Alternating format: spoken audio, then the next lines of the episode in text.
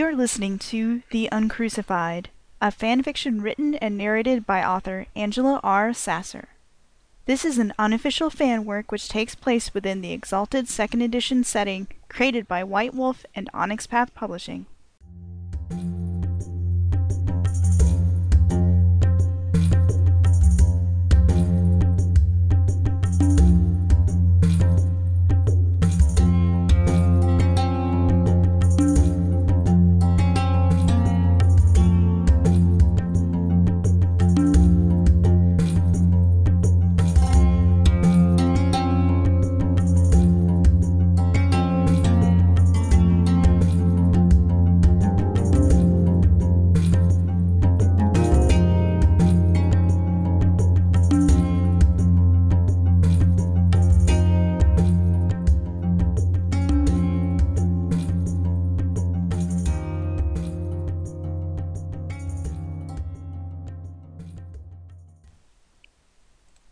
Foreword.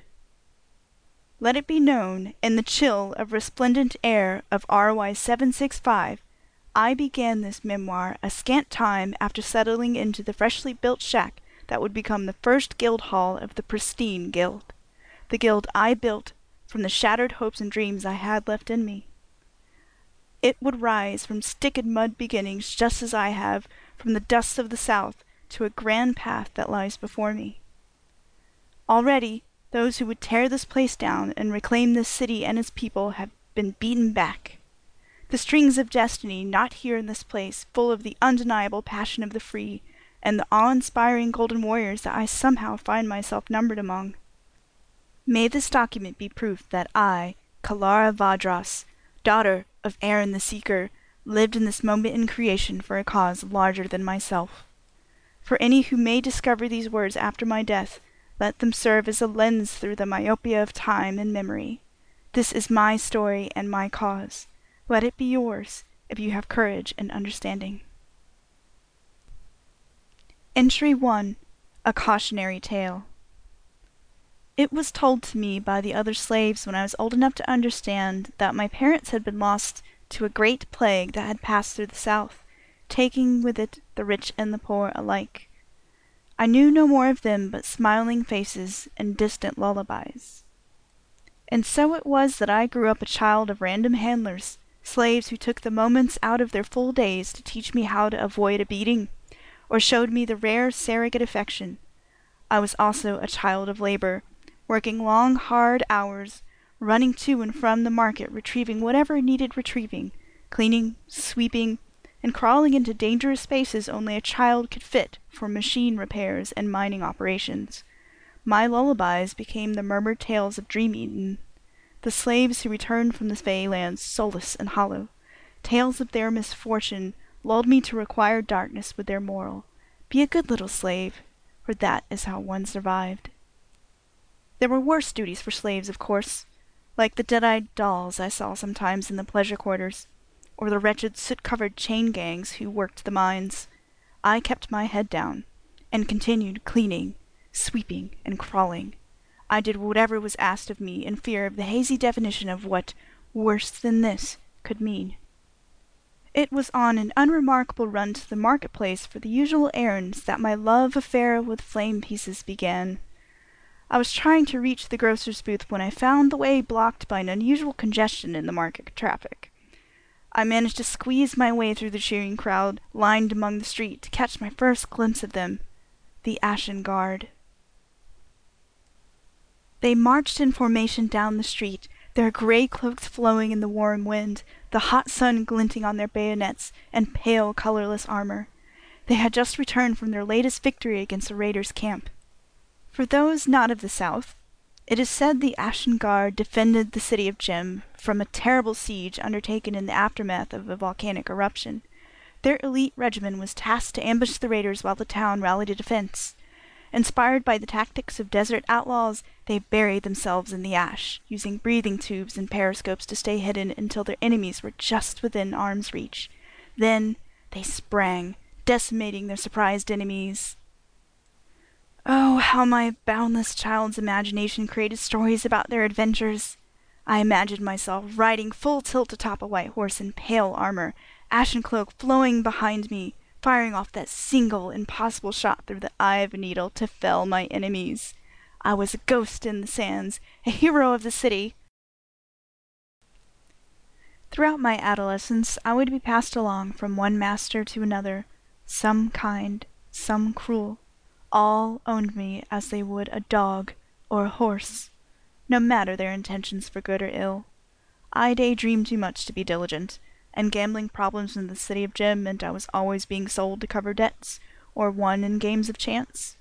However, it was one such master who acquired my contract in a game of cards when I was sixteen who would, despite it all, do me a most unexpected favor. I was bought and sold without even a chance to bid farewell to my home town or my friends there. Attachments were always a dangerous thing to nurture in this life, for they could be stripped away, along with the rest of your identity, at the merest whim. I became the property of Sinis Varia, a churlish man with a small amount of weight to his name and his girth.